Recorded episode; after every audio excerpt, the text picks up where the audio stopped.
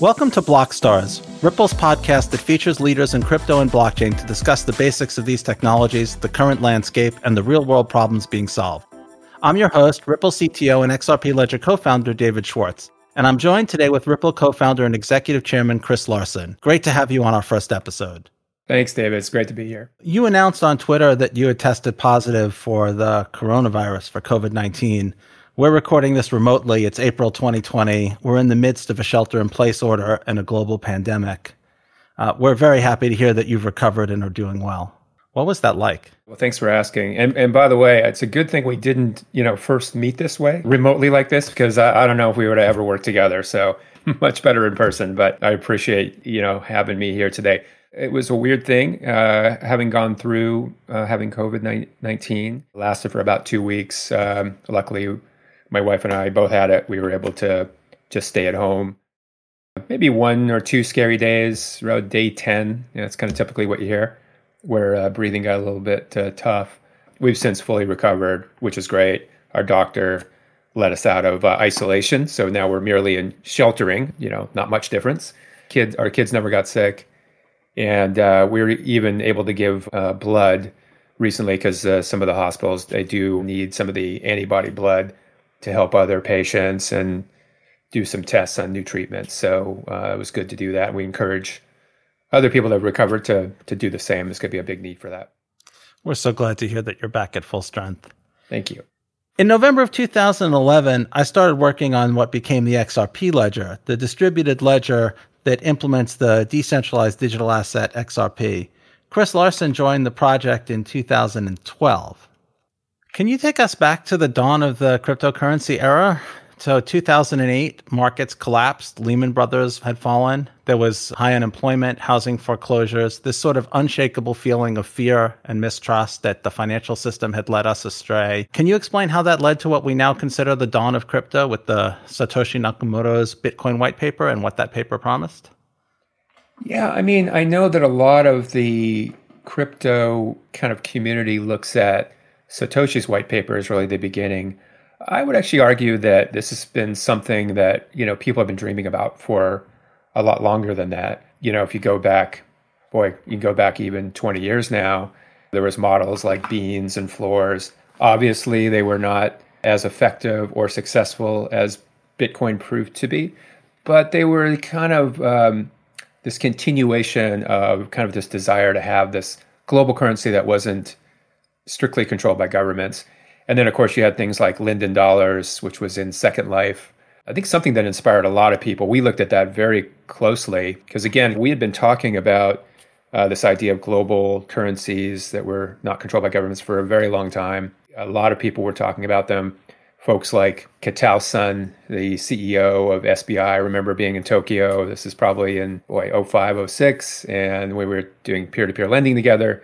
And that was the thing that he always talked about as something that's going to happen, want to be part of it. So I think there there has been a long string of these things. You could even say Vermont dollars, some of the German community currencies that sort of sprang up uh, over the years and kind of faded away. But I think the thing with Bitcoin was it was the right technology hitting at the right economic time. That's really what I think was the breakout moment. And that's kind of typical in technology. Where you, you have oh, it's the PC revolution that's going to happen. Remember back in the early 80s, and of course it fizzled out. Um, people thought, oh, the stupid idea, it, you know, but of course it did happen, right? It just had to have uh, happened at the right time. And I think uh, Bitcoin had that uh, kind of perfect storm of fundamentally new technology, decentralized. So that was super interesting, right? Something that Linden Dollars, Beenz and Flooz couldn't do or didn't do, and felt the consequences of that. But it also hit at that moment when some key people lost faith in the world, right? I mean, that was a scary moment. And it seemed to be sort of the solution to the crisis. I actually don't believe that's true. I don't think Bitcoin was designed, nor was the solution, but it caught the imagination of, I think, enough people, uh, call them libertarians or uh, you know, people that had a different kind of utopian view of the world that had less to do with government uh, and banks. Um, it it caught enough critical mass um, that it really got the flywheel going, and then others kind of joined on, maybe who didn't really quite believe in the oh, this is going to blow up the you know the financial system and completely sweep away all the problems we've had. Um, and I know you know we can talk a lot about trustless. Um, I've got probably different views on on that than many many of the people that are kind of attracted to this industry because it's trustless. I, I don't actually don't buy that at all. But um, you know that was uh, that was an inspiring notion, and again, it was enough to get that flywheel going where you know it created essentially a, a new industry. You and I have both used the analogy of the Ford Model T um, that it didn't have any ma- anything magic. There wasn't a massive technological breakthrough, but it was sort of the right combination of technologies at the right time in a way that you could see how all of the pieces could work together to solve a very realistic problem. That someone with vision could look at the Model T and say, like, "Wow, this could replace the horse." Mm-hmm. I think for me, Bitcoin had that sort of an inspiration. I looked at it and I said, "Wow, like these technologies are really." reaching the point where they could make some sort of an impact. Yeah. No, I think I think that's exactly right.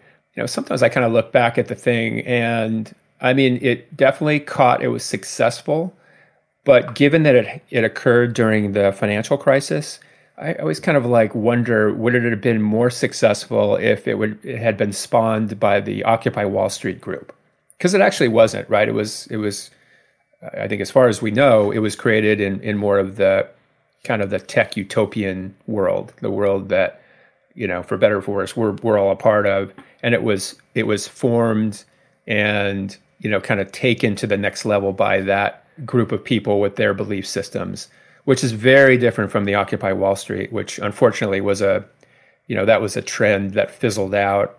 We actually got involved with that by giving free lunches for like a month to protesters in San Francisco. It was really inspiring. You'd go to these camps. That was truly kind of the rejection of the world that created the 08 crisis. But that movement faded and it never had enough leadership. And I think it wasn't looking at technology. Um, it was almost more of an Amish, you know, kind of approach to getting back to basics. But I think that's kind of a shame because I think that would have led to very different outcomes. Maybe the Occupy group would have taken more of the progressive ideas, giving wide distribution of that currency versus the tech utopians who I think fundamentally are okay with kind of concentration of wealth. I mean, we're all guilty of that. But, you know, the whole crypto thing kind of was built on the same thing that spawned Facebook and Google, where, you know, kind of, I don't know, a lot of uh, confidence in markets and meritocracy that I think is a little bit misplaced. So it would have been really interesting if this thing had been in the hands, maybe even spawned by that true kind of uh, movement against what what created the crisis and sort of capitalism and I don't know, maybe that's a misplaced confidence, but um, I think it would have played out very, very differently. That said, though, uh, you don't want to have you know kind of great be the enemy of of good enough, and you know kind of Bitcoin in the hands of the tech utopians was good enough to get things going, and we can evolve it from here. What do you think those early Bitcoin participants, members of the ecosystem, what do you think they were hoping that Bitcoin would do? Oh, I think they were they were true believers, libertarian to the core of um, the banks and governments are corrupt uh, and they're hopelessly broken, can't be reformed or fixed, and that this is going to sweep all of that away, and that in the hands of just people, everything will be fine because everybody's power will be equal, and then let meritocracy kind of take it from there. Uh, it's obviously too simplistic, right? Because at the end of the day, these are still humans. Um, and that's kind of the fallacy here, I think, in general with Silicon Valley and also the tech people that led the the cryptocurrency market. Um, too much belief in code over trust in humans, right? It's almost this. I don't know if naive is the right word, but I think a misplaced confidence in code um, that will fix all the problems with humans.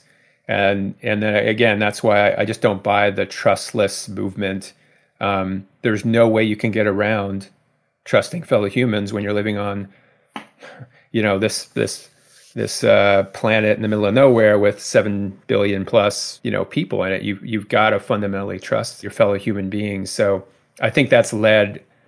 Uh, that's that was a false promise that's led us astray in many many ways.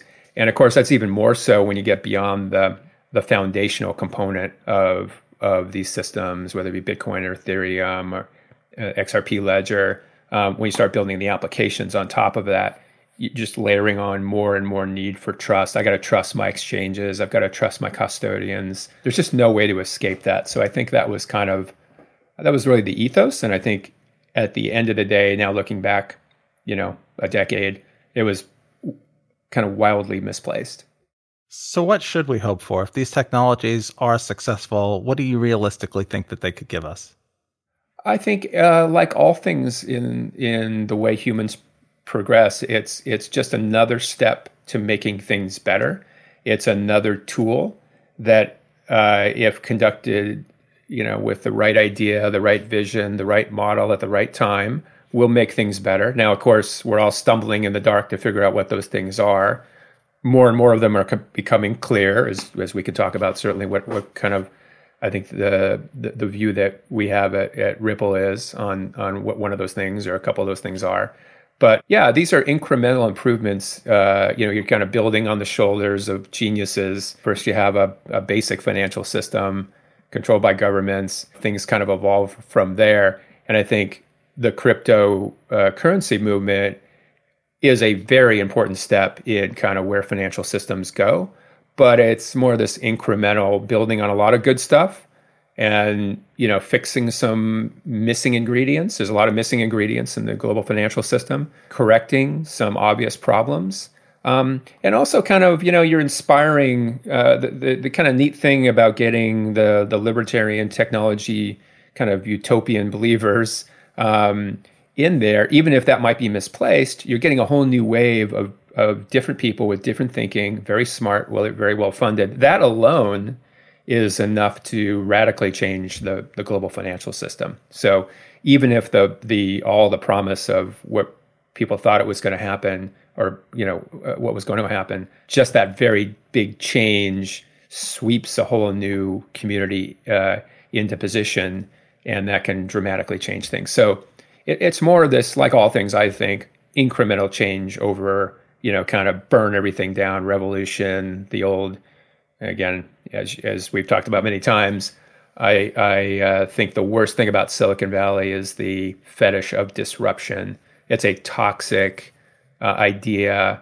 Um, it, this needs to be more. Th- you think of it as construction, right? You're kind of adding on to all the building that's come before because at the end of the day, all of those people that have lived and died in previous generations, yeah, many of them were flawed, many of them were corrupt, many of them were brilliant, caring, um, wanted nothing more than their families and their communities to do well. The idea that all of it is bad is just wrongheaded and incredibly arrogant. So we got to pick and and kind of choose again. What are the things you keep? What are the things that need to be changed? How is this going to build on top of it? Like all things. So, you know, I think that that's the that's the way I would look at it. So, what do we need for crypto and blockchain to change the global financial system? Do we just need more adoption? Do we just need to keep evolving the technologies?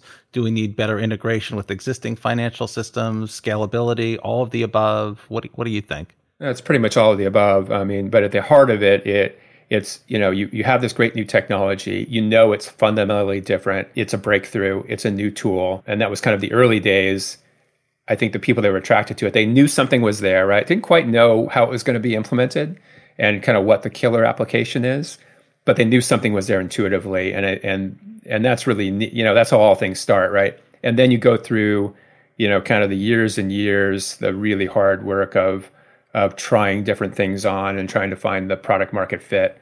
Um, but so when you find those product market fits, which is all about solving a problem, right? Here's a problem. This thing is the solution.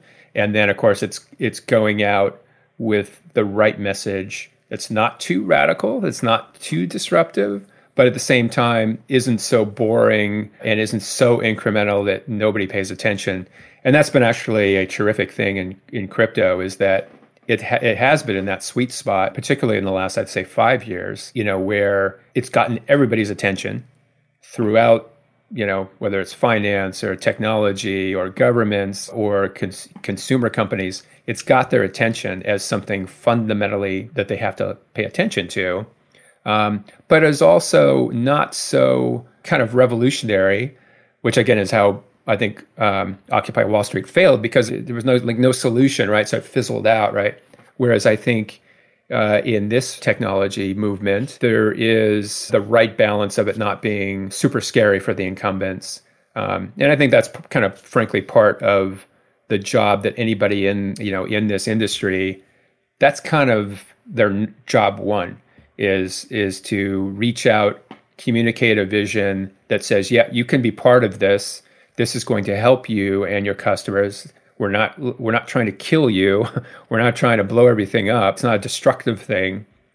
It's actually again that next evolution that you have to be a part of if uh, you don't want to be you know kind of uh, lose your your current position and, and be irrelevant so that's a that's a i think kind of where the industry actually is and that's fantastic we just all have to now keep up that the blocking and tackling over the next five ten years before i think we really see the the true transformational you know kind of possibility of a, a set of currencies that are not controlled by governments that now become take it you just take it for granted that these are like key elements of the of the global financial system. You're not quite there yet, but I think you are well on your way to to that, and that will be truly transformational for how the world works. So you and I have kind of focused on payments and particularly international payments and cross-border remittances. People in the United States, maybe who have family in Mexico, trying to send money back to them. I'm an American. I have a bank account. I don't. I rarely, if ever, send money internationally. I don't have family overseas how would you explain to me what it is that needs to be fixed? Why do we need a revolution? What's broken? Well, it's kind of exactly the thing that was broken about communications before um, the internet um, was implemented throughout the world. It, it, was this sort of lack of interoperability, these walls that you know kind of existed between regions, countries, communities, and that just created incredible friction. It it prevented lots of ideas that were good ideas from having any chance from of succeeding. And, I, and I think that's kind of where uh, finance, global finance is. When we talk about moving value, moving payments, that's that's fundamentally your financial system.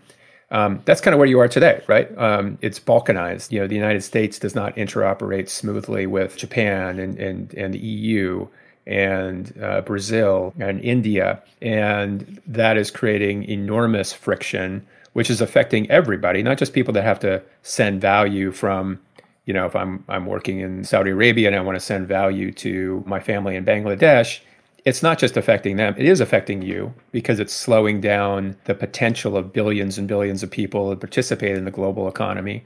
And it's you know it's creating this kind of possible businesses that are just they're stillborn because they can't succeed in a world where moving value is that slow, that expensive, that fraught with errors as we see in systems like Swift, you know, days to move value, huge failure rates. Um, you're just you're just blocking all this potential and all these new ideas that would otherwise get uh, implemented by that entrepreneur in Bangladesh or you know that entrepreneur in India or Saudi Arabia, Nigeria, and that's a that's a tremendous shame. So, and in fact, I would I would argue we talked about this before is um, this is kind of the key thing holding back globalization from working. This is why we have pro- problems with globalization because it's not finished yet. It's a work in progress until you get the financial component of it as inexpensive, as global as communications work today, or as shipping works today.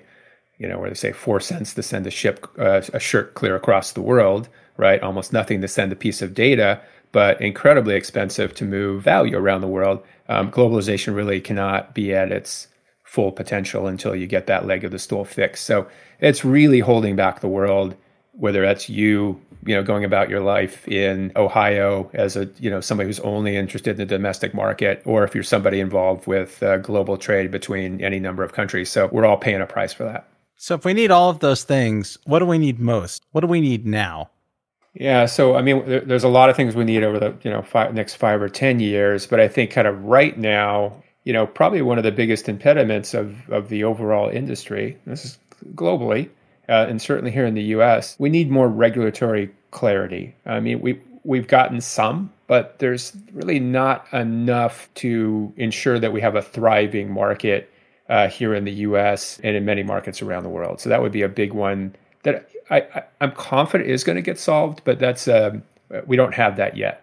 It's it's an unusual situation. The problem is not so much that there are bad laws, but that it's very difficult to tell how the laws apply to things that nobody has tried to do before. And so as a result, it's extremely difficult to figure out whether what you're doing is legal or not or how you can do it the right way.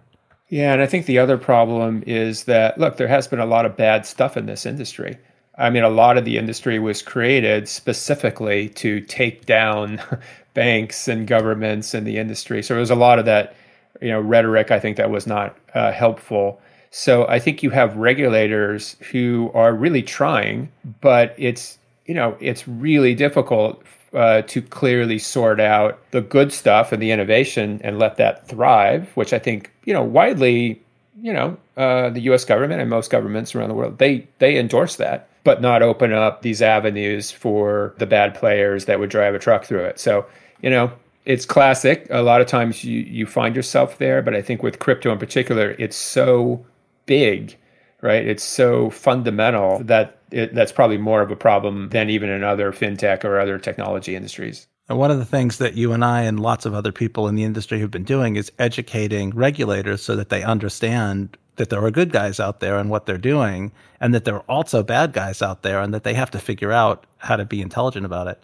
Yeah, we have to just keep doing that. It's just going to take time. It's going to seem frustrating because, you know, government and regulation tends to work on a different time cycle than, you know, these quick, you know, kind of you're born and you die kind of very quickly in places like Silicon Valley, right? So there's a there's kind of a mismatch on kind of time scales. That's also a, a challenge it just underscores why these you know if you have a project it, it needs to be really be thinking for the long term and not these kind of quick hits. But again i think i think we'll get there. Um, i think we're we are on our way. We're in we're, we're in that hard part of charging up the hill but i, I do think we'll get there. So let's uh, time travel to 2012 we didn't quite have a clear vision yet at that time of what problem we would solve or how we would solve it. We were developing the technologies that became the xrp ledger we had a functional ledger, and we were going to people in Silicon Valley and trying to say to them, "We have a company that does what?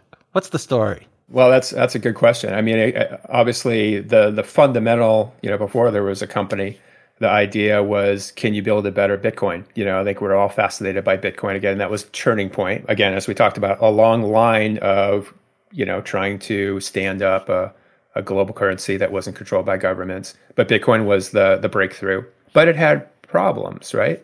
And I think the biggest problem, I think the people that were attracted to the XRP project was Bitcoin just uses enormous amounts of electricity that can't be a sustainable long-term model. Now, I do believe, you know, there's going to be uh, a core group of digital assets that will be successful. I think Bitcoin will be one of them but it's it really seemed clear that you could build a better version, got you all the things you needed with decentralization, you know, not having to have a central operator that verified transactions, but could do it in a way that wasn't going to burn enormous amounts of energy and and pollute the world. Uh, that was that was very inspiring. There were some other things that that came into it as well through the Ripple project, of course, which was in addition to the creation of a new digital asset with without a counterparty, the ability for other things of value to be created on the ledger so that, again, you could improve uh, that idea of you know, kind of interoperability, trying to exchange anything of value for any other thing of value. XRP would be the sort of the bridge between that. So that's something that didn't even exist in the, the Bitcoin ecosystem. You'd have to build that kind of outside. So that was also a, a big improvement and then just the way it, it functioned particularly around you know being deterministic not probabilistic the idea of having miners that can rewrite history i think is also problematic particularly in payments where you know you have to have this deterministic you know kind of uh, fundamentals that were built into the system. So you know uh, i think initially it was can you build a better bitcoin that would do all the key things you needed but corrected some of these uh, fundamental problems and back then, I think that was kind of enough. Those early days of any ecosystem, I think you, you don't necessarily have to have product market fit. It's just like, okay, world, here it is, and then let others sort of pick up and and build on it. That was probably one of the most fun things, seeing all the you know crazy ideas that were proposed and and and built, you know, on the on the ecosystem. I think we started out kind of a consumer based company.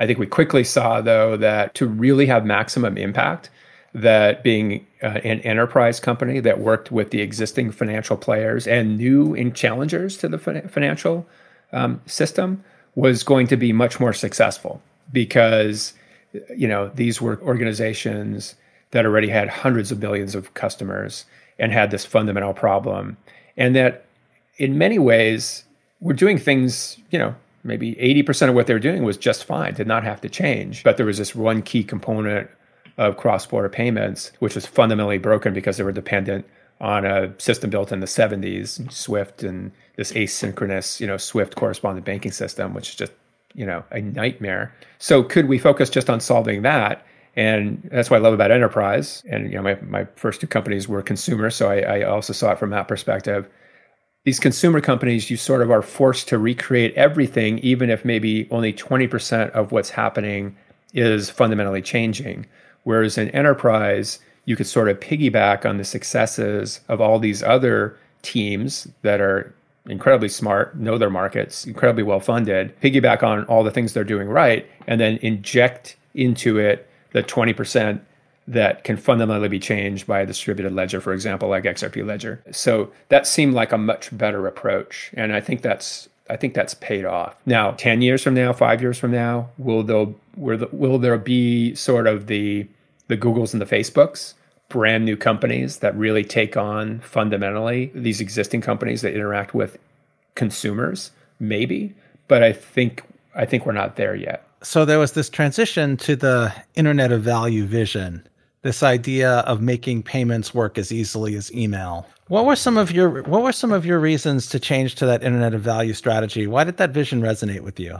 Yeah, I think um, it what resonated was again that kind of globalization has you know kind of three legs and two of them have been implemented and one of them hasn't and then that was that was holding everybody back so kind of an internet of value is you know it's kind of the final step in in kind of this grand network of networks that in, that would include goods, data, and money. I mean, if you really you really think about how the world works, you know, with the exception of labor, you know, that's a whole nother that's a whole nother conversation about kind of free movement of labor. But um, a world where I can ship anything anywhere and it's completely interoperable. And again, the idea you can you can move a shirt all the way around the world for four cents. Just think how incredible that is, without the thing having to be touched and repacked and all that.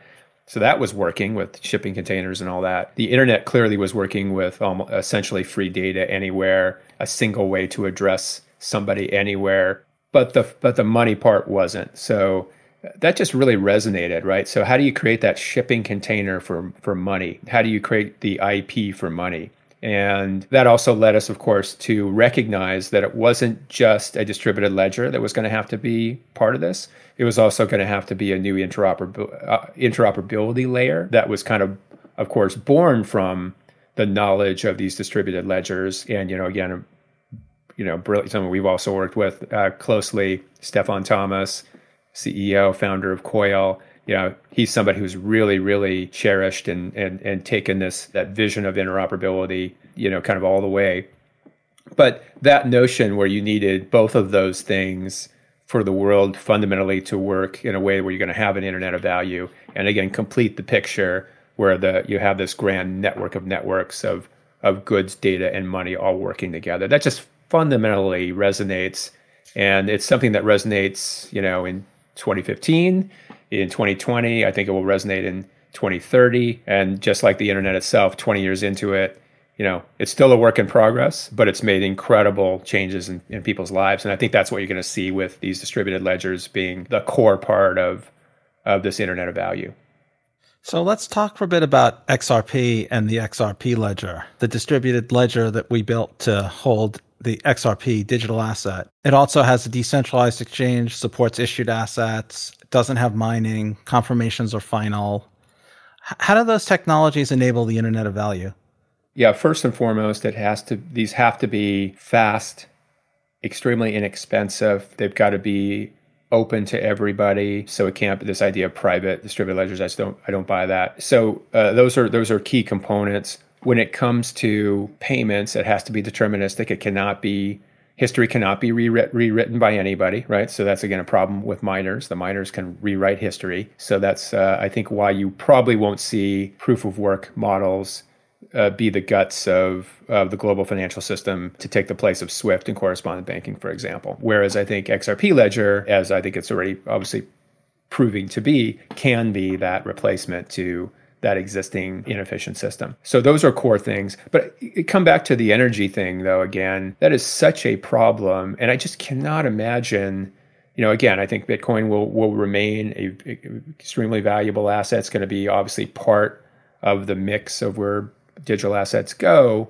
But I think for many uh, uses, it's it's going to become increasingly politically unacceptable to embrace technologies that are contributing that much CO2 to a planet that cannot take anymore and needs to be going the other direction. And I think particularly with the new generation, when you start moving away from kind of the Silicon Valley technology, you know, kind of utopian folks, that becomes a much more unacceptable story when you have the Greta's involved and what we're all going to be needing to face up to over the next uh, decades. So I think that's just really, really fundamental. And, and that's something we're real proud of. I think in the XRP ledger, that it doesn't use meaningful amounts of electricity.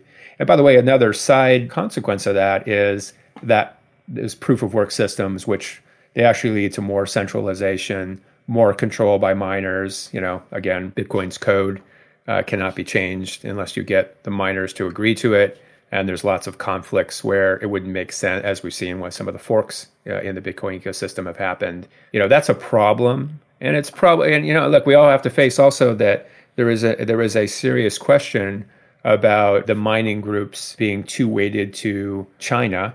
And again, I think China's done a masterful job of positioning, you know, their industry into those ecosystems, Bitcoin, Ethereum, for example, the proof of uh, work systems. But I think other countries, and particularly the U.S., would would have to question: is that is that something that you want to build a global financial system on? I would say that that would be uh, quite risky, particularly as, unfortunately, I think those two economies are going to be moving into more and more of a competitive challenger. Maybe even something a little bit more unfortunate posture. Uh, that that looks like that's a very clear trend that we're going into. So those are those are concerns as well. You just don't have those concerns in consensus systems like the XRP ledger. So take us into a utopian future. If these technologies do deliver on their promise, what do we get? Oh well, I think uh, first stop is I, I break into two areas. A first stop though is that internet of value. When you complete the the third leg of the stool, and you know I can send that shirt for four cents, and I can communicate with anybody in the world on who wants to buy that shirt for four cents or whatever the markup is. But I can also collect the the value that four cents in a way that doesn't add ridiculous amounts of friction fees and it, it, it isn't a way where I have too many gatekeepers just so I can get to Swift and that correspondent who otherwise aren't going to uh, work with me. So, an Internet of Value, again, it's going to be an open, decentralized system with accessibility to all and completing the picture, which now, you know, again, if you listen to the Gates, uh, Bill and Melinda Gates Foundation, they have calculated, you know, you know, people, those 2 billion people in the developing world, they need to be able to send value in as little as 50 cents in a way that's economical. And in today's world, that's just not possible. And that's why those billions of people are not being served by, by banks, whether they're local banks or international banks, is because the banks cannot serve that kind of a transaction profitably. And in an internet of value world, that's no longer the case. You know, there'll be like that that shipping company that says, "Oh, great, yeah, we can we can send that ship for four cents or that shirt for four cents. I'll take that business." That's the kind of system you need, but that's all about dramatically lowering of the cost nearly to zero you know accessibility to all and in a way that that operates not in a way where it's um, you know kind of a series of bilateral agreements which only the big guys can accomplish but you know it's an internet structure where anybody can get to an on ramp so i know we're running out of time. You and i have been working together for eight or nine years now. Before we close, I think we should share either our favorite or least favorite, maybe, memory from the early days of building Ripple. I'll tell you mine first, and then you can tell me yours. I've gone, I've gone to a lot of meetings in my life. There were a lot of meetings in the early days of Ripple about finding investment and explaining the technology to people. But there were only two meetings that I've ever gone to that I was nervous before. And this one was with a with a computer security expert. I won't name him because, well, you'll see why a little later. I, I think I remember that meeting. You know what I'm going to say, right? Yeah. yeah. So he's a world famous computer security expert. And you have to remember, this is 2012 the technology had not been looked at by a very large number of people and certainly not by you know any world renowned security expert. And uh, this was new. We were doing things that people had never done before and obviously we thought it was going to work and we thought that if there were any issues we could fix them but we didn't really know. And so i'm going into this meeting and part of me is thinking what if he finds a flaw that I can't fix? Like, what if he finds something fundamental that's wrong with this? And I basically just have to say to everybody, sorry, Chris, you know, I tried. Everybody go home. This just isn't going to work. I mean, that was a very realistic possibility. And so I was quite nervous. And he gets there and he has a two liter of Dr. Pepper and a second two liter as a spare in case he finished that one, and a giant box of taquitos from 7 Eleven. And as we're going from whiteboard to whiteboard, drawing out every piece of the system, he is slamming these Dr. Peppers and taquitos. And uh, that meeting, fortunately, he did not find any serious flaws in the system. But that that was just an incredibly surreal experience to me, and I remember just it taking a while before I started to realize. Like that was when I realized when I had to explain it all to somebody else who was very skeptical. That was when it really gelled in my mind that we really had something, that we had really done something different and something that could really work. And that was kind of when I started to relax a little bit.